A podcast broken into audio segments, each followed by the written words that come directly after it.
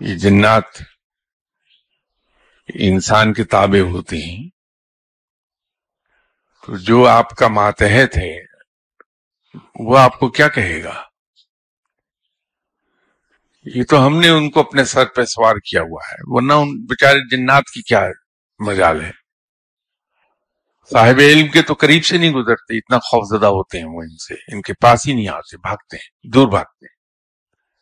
اور اگر کوئی بہت پاورفل صاحب علم ہے، تو ویسے ہی جل کے بھسم ہو جائیں گے۔ انسان جب علم کے خاص مقام پر چلا جاتا ہے، تو وہاں جا کے وہ ٹائم اینڈ اسپیس سے بیونڈ ہوتا ہے۔ وہ وقت اور مکانیت کا قیدی نہیں رہتا، اس سے آزاد ہو جاتا ہے۔ تو رب تعالیٰ اسے ہزاروں سال پہلے اور ہزاروں سال آئندہ آنے والے معاملات بھی دکھا دیتا یہ صرف اور صرف رب کتابیں ہوتی ہیں۔